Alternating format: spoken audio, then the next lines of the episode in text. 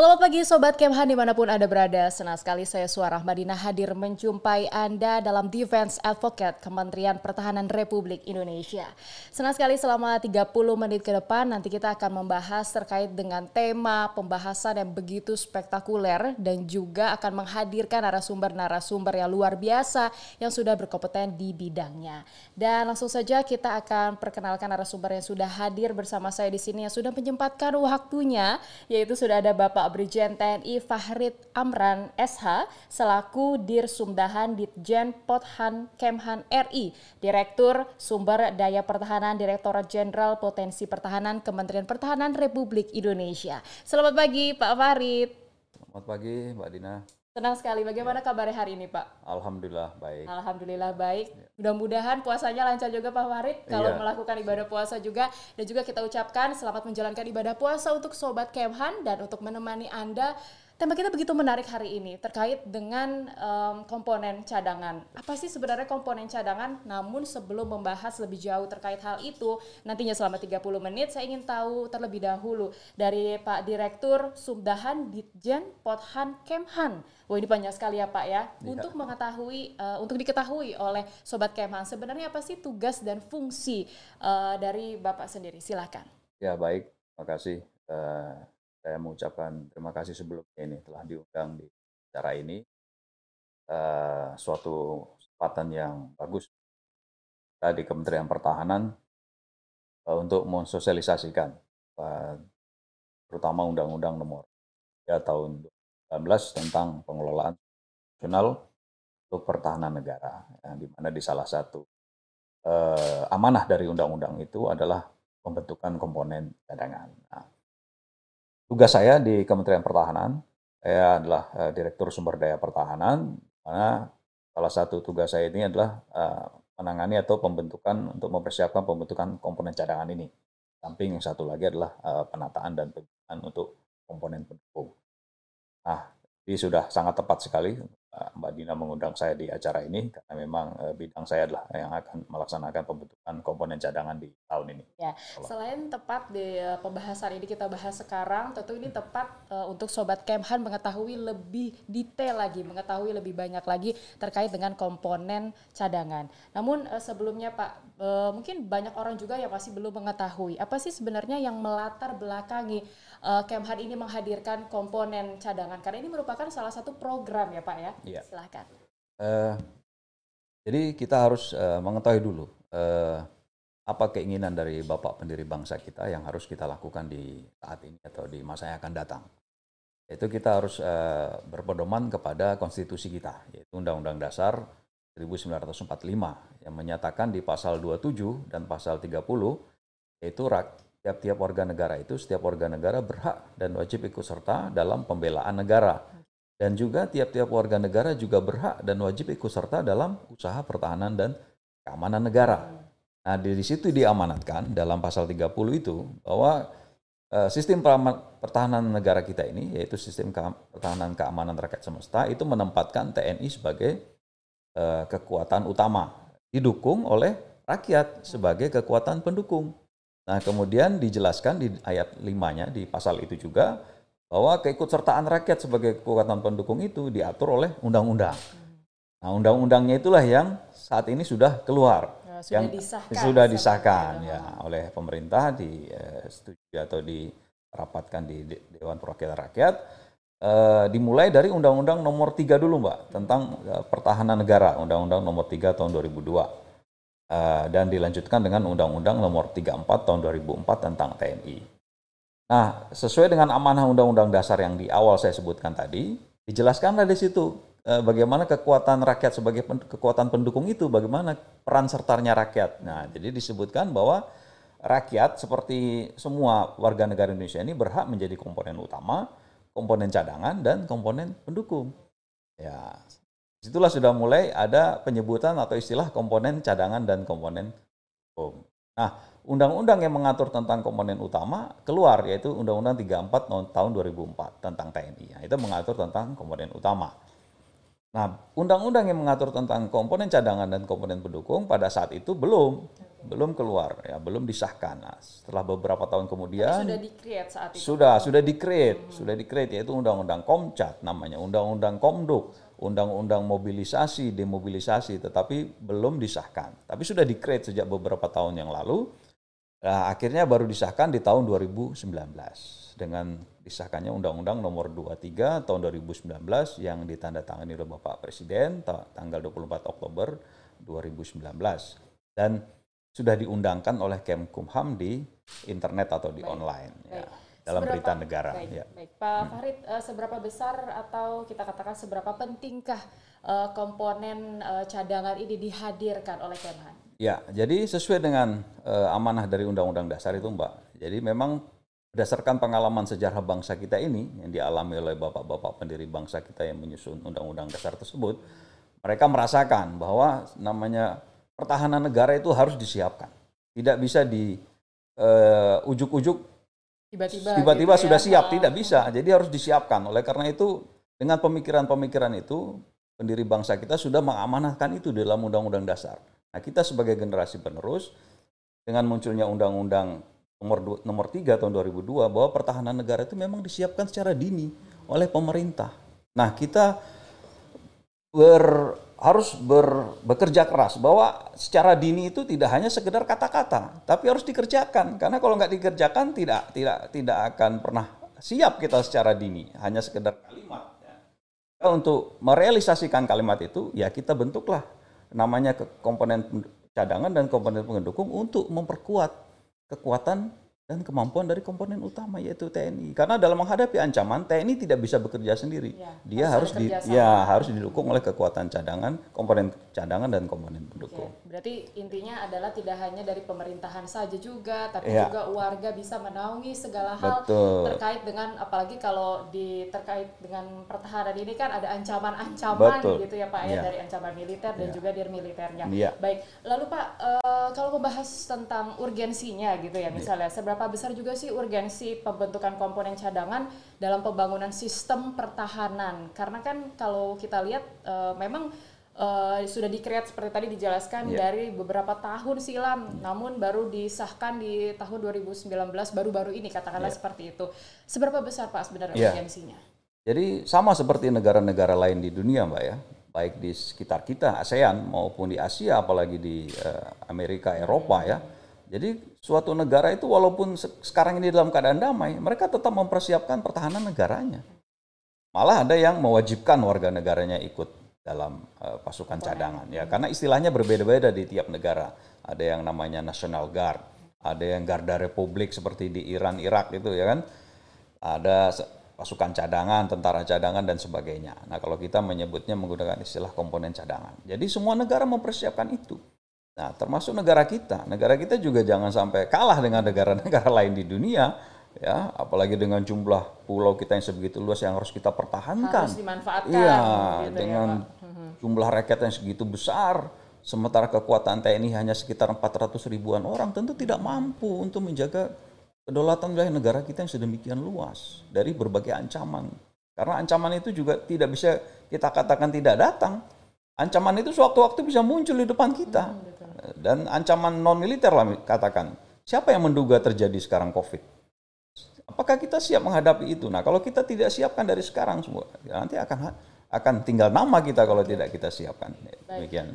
Eh, namun Pak, selain komponen cadangan, tentu eh, alutsista itu kan juga begitu penting gitu dihadirkan em, dalam mempertahankan negara Iya. ini gitu. Eh, apakah juga modernisasi eh, senjata itu juga eh, sebenarnya berperan penting gitu Pak Iya. dalam komponen cadangan ini? Baik, Mbak. Jadi pengelolaan sumber daya nasional untuk pertahanan negara itu, Mbak, tidak hanya bicara tentang komponen cadangan dan komponen pendukung, tetapi juga di situ ada bicara memperkuat kekuatan utama yaitu yaitu TNI. Jadi penguatan TNI itu dilaksanakan terus-menerus sepanjang tahun. Baik dari segi personil maupun material seperti yang Mbak, Mbak bilang tadi alutsista. Alutsista itu tentu kita kembangkan terus dan kita modernisasi terus sesuai dengan perkembangan zaman dan perkembangan teknologi ya sehingga bisa mengamankan seluruh eh, wilayah kedaulatan bangsa wilayah negara Kota- kesatuan Republik Indonesia dari segala ancaman. Nah, itu harus tetap ya kesejahteraan prajurit tetap kita tingkatkan. Semua harus kita perhatikan. Tetapi di samping itu yang sudah kita anggaran kita itu kan paling banyak untuk eh, kesejahteraan prajurit, Pak. Ya. Dan alutsista itu paling besar. Nah, oleh karena itu Apalagi harus balapan dengan negara lain. Iya, dan anggaran untuk Komcat ini termasuk kecil karena makanya negara-negara di dunia, Mbak, itu kenapa dia membuat uh, pasukan cadangan atau national guard atau komponen cadangan ini karena memang biayanya lebih rendah. Tetapi rakyatnya menjadi lebih siap gitu loh. Tidak kita bi- biarkan begitu saja karena kalau kita membiarkan rakyat kita tidak siap, nah kita berarti pemerintah tidak bertanggung jawab untuk memberikan hak dan eh, kewajiban warga negara dalam memberikan untuk kemampuan membela negaranya. Baik, baik. ya. Oke, saya juga eh, pernah membaca gitu ya Pak ya. Ini kan tidak hanya SDM katakanlah eh, warganya saja, tapi Ya. juga seperti sumber daya alam, sumber daya buatan. Mungkin bisa dijelaskan ya eh, Pak Farid, apa saja sih contoh eh, dari eh, misalnya sumber daya alam yang ikut juga untuk bisa mempertahankan negara ini? Iya, jadi memang yang dipersiapkan itu Mbak sesuai undang-undang itu men- eh, menyangkut warga negara yang pertama.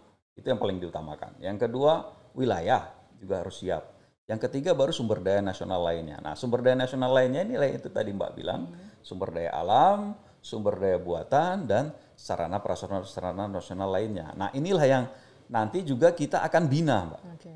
kita bina eh, sumber daya alam, buatan dan sarana prasarana lainnya sehingga mereka juga mempunyai kemampuan untuk menghadapi ancaman. Ya, Pembinaan apa yang dilakukan? Pembinaannya eh, bimbingan teknis, sosialisasi dan simulasi.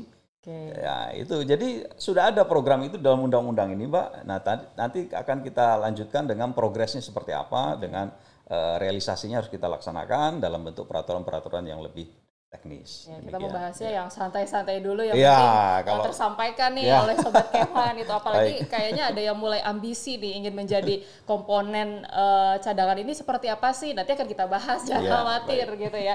Nah tapi Pak uh, terkadang kan uh, ada uh, pola pikir orang yang berbeda gitu. Katakanlah seperti komponen cadangan ini uh, bisa kita sebut sebagai bela negara juga ya Pak ya. Betul. Bela negara atau komponen cadangan ini termasuk wajib militer nggak sih bisa dikatakan seperti Iya. itu?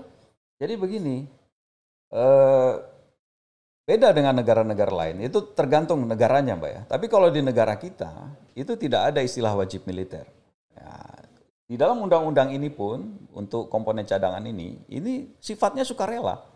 Ya, sukarela. Relawan gitu ya? Ya, sukarela. Jadi mereka mendaftar secara sukarela. Nah, nanti kemudian baru diseleksi, seleksi administrasinya bagaimana, kemampuannya. Kalau tidak memenuhi syarat ya tidak bisa ikut juga, Mbak untuk melaksanakan latihan dasar militer namanya. Tapi kalau nanti dia sudah memenuhi syarat karena keikutsertaan kerelaan dia mendaftar tadi, dia di, eh, diseleksi secara administrasi dan kemampuan dia dianggap mampu, ya sudah dia diikutkan latihan dasar militer selama tiga bulan. Nah di situlah baru dia setelah lulus dia berhak menyandang status sebagai komponen cadangan. Berarti kalau di luar sebutannya wajib militer, kalau di kita sebutannya seperti apa?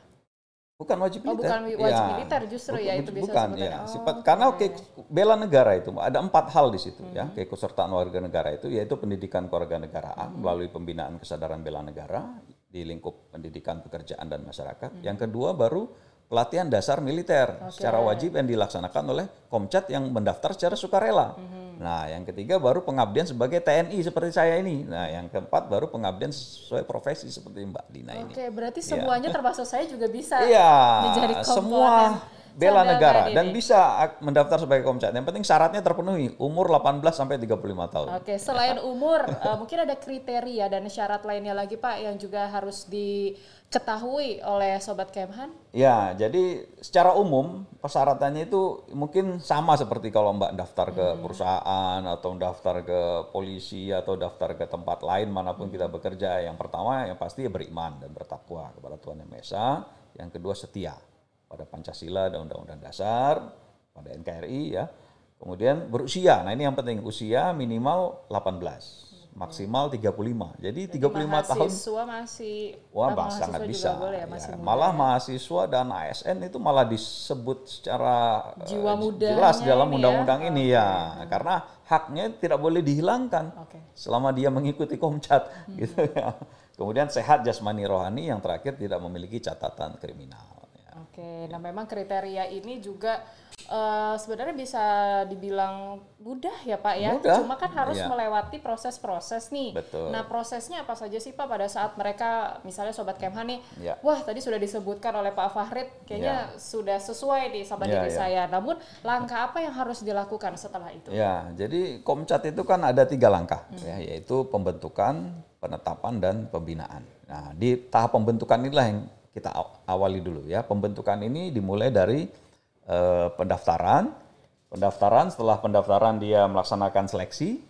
Setelah dinyatakan lulus, dia melaksanakan latihan pendasar militer, pelatihan dasar militer selama tiga bulan. Nah, setelah itu baru dia dilantik atau ditetapkan sebagai komponen cadangan. Nah, di dalam pendaftaran inilah yang baru kita laksanakan saat ini, Mbak.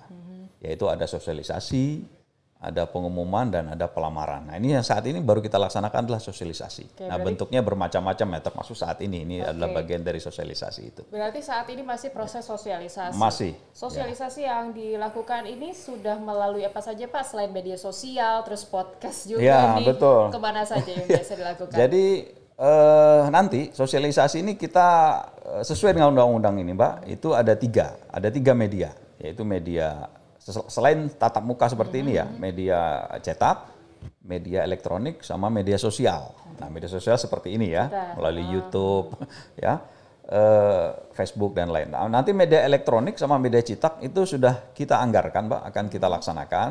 Namanya PSA (Public Service Announcement). Nanti akan kita tampilkan di eh, TV-TV nasional dan di TV lokal maupun surat-surat kabar eh, nasional maupun lokal. Nah, itu kita akan lakukan nanti setelah eh, pembentukannya sudah resmi akan dibentuk. Baik, kalau untuk eh, seperti hal tadi kan ada proses penyeleksian, terus juga eh, pelatihannya selama tiga bulan, Iya. ya Pak ya. Nah itu kan tentu kalau dari warga sipil katakanlah seperti itu, Betul. em, misalnya mereka bekerja atau mahasiswa, mereka masih sekolah, Iya. itu apakah mereka juga harus izin dulu dengan perusahaannya, bagaimana tanggung jawab juga dari Iya. Kemhannya, terus setelah itunya apakah mereka kembali lagi Iya, menjadi iya. pekerja dan eh, mahasiswa itu seperti apa Pak? Ya, jadi betul. Ini yang banyak pertanyaan dari eh, pada saat sosialisasi ke daerah-daerah juga banyak bertanya. Jadi intinya hak mereka itu tidak boleh dihilangkan. Ini sudah dijamin dalam undang-undang ini, Pak. Ya, eh, kalau untuk pekerja, ASN atau pegawai, ya, atau buruh itu hak-hak eh, kepegawaiannya atau hak ketenaga, ketenaga kerjaannya tidak boleh hilang. Oke. Nah, dia tidak boleh di PHK, diputus Hmm. hubungan kerja tidak boleh.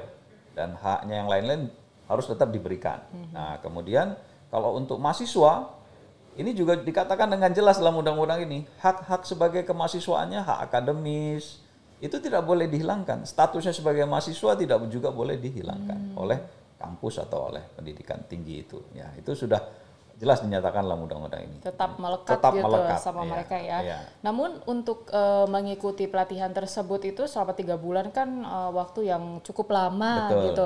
Itu bagaimana? Mereka harus izin terlebih dahulu atau ada hal yang mereka lakukan seperti surat menyurat gitu atau seperti apa? Iya, betul. Izin harus tetap juga dilakukan, tetapi yang perusahaan atau universitas kampus ini harus boleh harus mengizinkan, harus boleh mengizinkan ya karena memang sudah diamanatkan loh Untuk undang-undang membela ini. negara Iya, gitu untuk membela kan. negara. Dan mereka selama pendidikan pun malah diberikan ya, hak lah. Haknya itu antara lain ya uang saku, ada uang makannya, ada snacknya kan gitu. Kemudian dapat perlengkapan dari mulai dari atas perlengkapan militer ya, kaporlap dari atas sampai ujung kaki, atas kepala sampai ujung kaki, kemudian mendapat jaminan rawatan kesehatan kalau ada yang sakit-sakit ya, kemudian mendapat eh, perlindungan jaminan eh, keselamatan dan kecelakaan kerja ya, kecelakaan dan eh, kematian. Tapi itu kan tidak kita harapkan. ya, Oke. gitu. Berarti intinya ini sebenarnya hal positif yang nampaknya Betul. Sobat Keman ini makin antusias nih Iya, kalau ingin eh, melamar lah katakanlah seperti itu ya Betul. Pak ya, ingin mengikuti eh, program dari Kemhan yaitu komponen cadangan ini langsung saja bisa daftar ya Pak ya. Betul. Mungkin bisa disampaikan juga eh, harus daftar daftar ke mana, bisa online juga ya Pak Iya, ya, bisa betul. disampaikan ke Betul. mana saja nih. Mhm. Jadi pendaftarannya itu ada dua mbak ya, itu baik secara online maupun langsung ya. Online itu bisa nanti melalui media yang sudah kita buat ini, yaitu melalui eh, website, Mhm. mobile mobile apps maupun dengan eh, chatbot WhatsApp. Tapi intinya eh, memang belum kita buka ini ininya uh, domainnya segala macam, tapi akan sudah sudah kita siapkan dan akan kita buka. Nah, Rencananya kapan, Pak? Ya nanti kalau sudah akan disounding akan, lagi ya di sini. pembentukannya akan sudah jelas akan dilaksanakan. Nah, dalam waktu satu dua bulan sebelum itu sudah kita buka nanti. Oke. Okay. Kan, kemudian uh, secara dia daftar nanti secara langsung. Setelah secara online bisa, kemudian secara langsung untuk langsung mengetahui di mana nanti dia tempat diseleksi hmm. gitu loh. Ya, itu dilaksanakan di komando-komando kewilayahan uh, di daerah sementara ini di Kodim, Korem, Kodam di daerahnya masing-masing. Jadi nggak perlu ke pusat. Oh, gitu, jadi di daerah ini ya. sudah ada tempat untuk penyeleksiannya ya, juga, betul. tempat untuk mendaftarkan. Ya. Jadi lebih mudah ya, betul ya sobat Kemhan ini jangan nah, khawatir ya. gitu. Nah, selain itu juga Pak, apa sih yang menjadi tantangan tersendiri nih? Uh, Bapak juga uh, tentu kan banyak hal yang harus difikirkan gitu ya tanggung jawabnya begitu besar. Karena ini bela negara komponen cadangan yang juga harus ada partisipasi dari masyarakat. Apa sih yang menjadi tantangan besar seorang Pak Fahrid nih untuk menjalankan tugas amanah yang begitu besar juga? Ya jadi memang uh, apa ya minat warga negara ini cukup tinggi mbak dalam bela negara ini baik dia mau mendaftar sebagai TNI, sebagai polisi dan lain sebagainya, hmm. pegawai kan, itu kan bagian dari bela negara. Nah memang kondisi wilayah Indonesia ini sangat luas dan transportasinya sangat sulit kadang yang di pelosok-pelosok, hmm. yang apalagi kalau sudah menyeberangi lautan. Nah inilah yang salah satu tantangan juga bagi kita, terutama di daerah-daerah ini, supaya anak-anak bangsa yang ada di daerah ini mereka militansinya itu kita bisa tampung, mm-hmm. kita bisa hak dan kewajibannya itu bisa kita salurkan. Nah itu yang menjadi cukup memberikan tantangan itu selama saya sosialisasi ke daerah-daerah itu. Baik. Jadi salah satu tantangan bagi mereka itu yaitu minat warganya itu sangat tinggi, tetapi memang sarana transportasi tantangan alamnya sangat oh, luar biasa Indonesia iya, betul, ini, Pak. Betul, Kalau kita di Jakarta mungkin tidak terlalu lah kelihatan seperti itu, tapi paling kalau, dampaknya macet aja. Iya, paling gitu macet kan. kan. tapi kalau di daerah itu luar biasa tantangannya. Itu yang kita juga harus apresiasi. Berapa anggota yang dikerahkan Pak di setiap daerah-daerah, apalagi yang terpencil-terpencil gitu?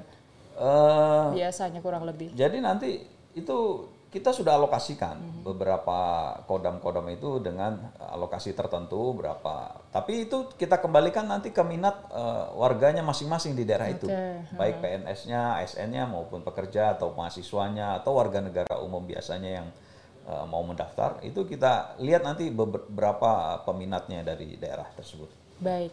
Dan sejauh ini juga karena masih proses yang kita katakan nanti masih proses sosialisasi lah Betul. seperti itu. Jadi kalau seandainya yang di daerah-daerah juga ingin mengetahui bisa langsung saja tadi ada via online ya Pak ya. ya. Terus betul. juga bisa langsung saja buka dari Kemhan RI juga ada ya Pak ya uh, info informasinya gitu seperti ya, itu ada juga ya, ya. Jadi kita kan sudah sering rapat mm -hmm. dengan uh, Mabes TNI, hmm. Angkatan maupun dari Kodam-Kodam juga.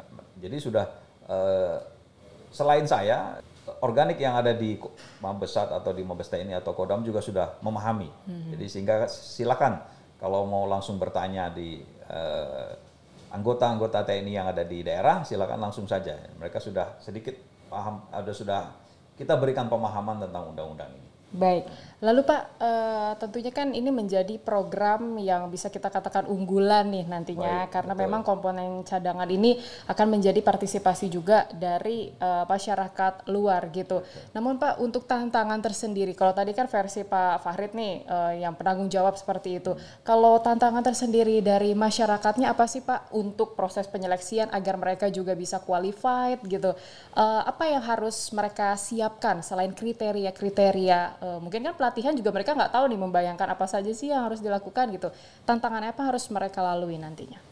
Ya, jadi sebenarnya inilah uh, kita akan membuat uh, attitude ya bangsa hmm. kita ini menjadi kuat lagi gitu ya. Jadi menjadi lebih kuat ya.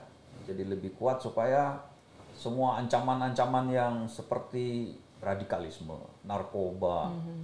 uh, kriminal itu supaya bisa berkurang. Ini ya. yang diharapkan juga oleh aparat pemerintah di daerah, Mbak. Betul. Wali kota, bupati itu sangat senang dengan program ini. Kenapa? Karena hmm. salah satunya bisa mengurangi eh, kriminal, kriminal dan hmm. bisa menter, lebih menjaga ketertiban wilayahnya, uh, daerahnya kan begitu. Hmm. Jadi kalau misalnya warga negara ini ada yang mungkin mendaftar eh, TNI, Polri, mungkin dia tidak lulus. Mm-hmm. Kalau mau daftar koncat boleh.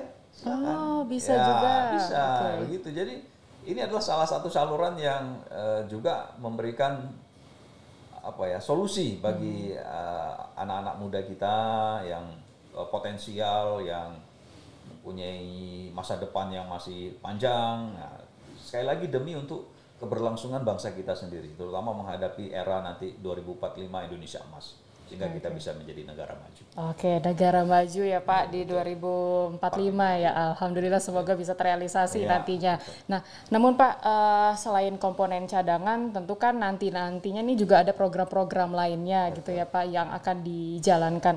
Uh, dan sejauh ini Pak, apa sih yang menjadi uh, apa ya katakanlah seperti harapan gitu, harapan dari Pak Fahrid sendiri agar uh, masyarakat ini bisa begitu antusias lebih banyak lagi dan mereka bisa qualified gitu untuk ke depannya. Apa yang menjadi harapan dari Pak Fahrid? Ya, jadi intinya masyarakat kita ini, Mbak, terutama anak-anak muda hmm. gini ya, selain harus mendapatkan pendidikan yang cukup untuk uh, mengisi uh, akademisnya hmm. secara secara intelektual, tapi juga attitude-nya, Mbak, sikap hmm. perilaku, jiwa juangnya, bela negaranya, cinta tanah airnya itu yang juga harus kita tinggikan hmm. supaya tidak mudah terkontaminasi dengan uh, hal-hal yang negatif gitu.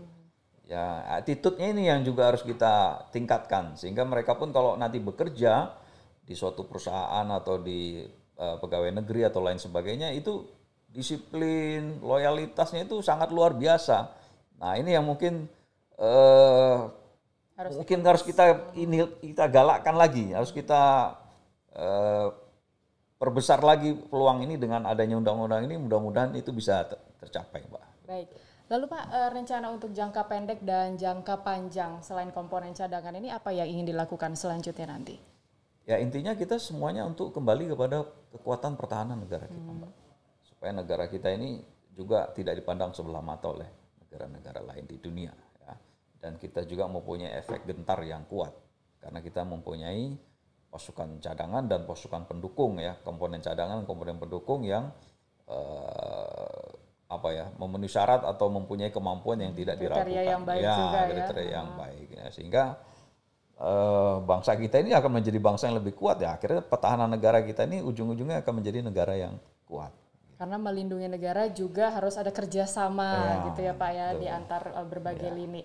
Baik, terakhir Pak Fahrid, apa yang ingin disampaikan kepada sobat Kemhan nih, khususnya anak-anak muda? Ya. Tentunya podcast ini kan menjadi hal uh, wadah, salah satu wadah untuk bisa menyampaikan aspirasi juga gitu ya. dari uh, Kemhan sendiri. Pesan kepada uh, sobat Kemhan uh, terkait uh, komponen cadangan yang nantinya mereka juga ingin uh, antusias gitu berkesempatan untuk mengikuti program ini. Silahkan ya. Pak Farid. Ya, jadi sekali lagi pertahanan negara kita ini bukan hanya urusan Kementerian Pertahanan dan TNI saja, hmm.